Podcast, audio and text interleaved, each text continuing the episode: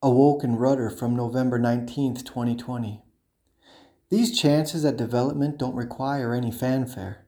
It may be better to go through life unheard and disregarded. Less distraction and greater motivation to improve at the craft. If the Creator changes for the better, mission accomplished. Throughout the pain and suffering, remain true to gaining experience. As the lessons shake you wide awake, stay attentive.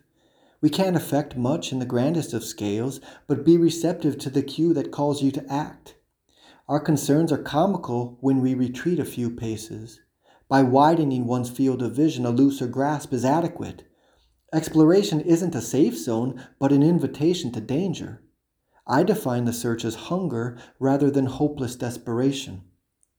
Peeking beneath what's considered socially acceptable, there are all sorts of costumes one is able to customize. Extrapolations of synesthesia pardon vertiginous chimeras.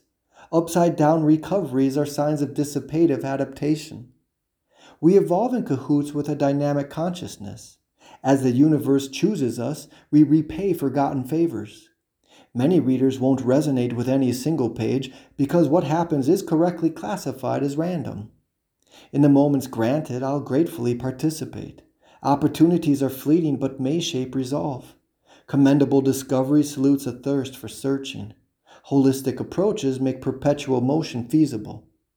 Entropy sheds energy, often in the form of heat. Our fortune of existence is regularly squandered. Batten down the hatches and ride the storm surge out. Let the current understand that your rudder still works.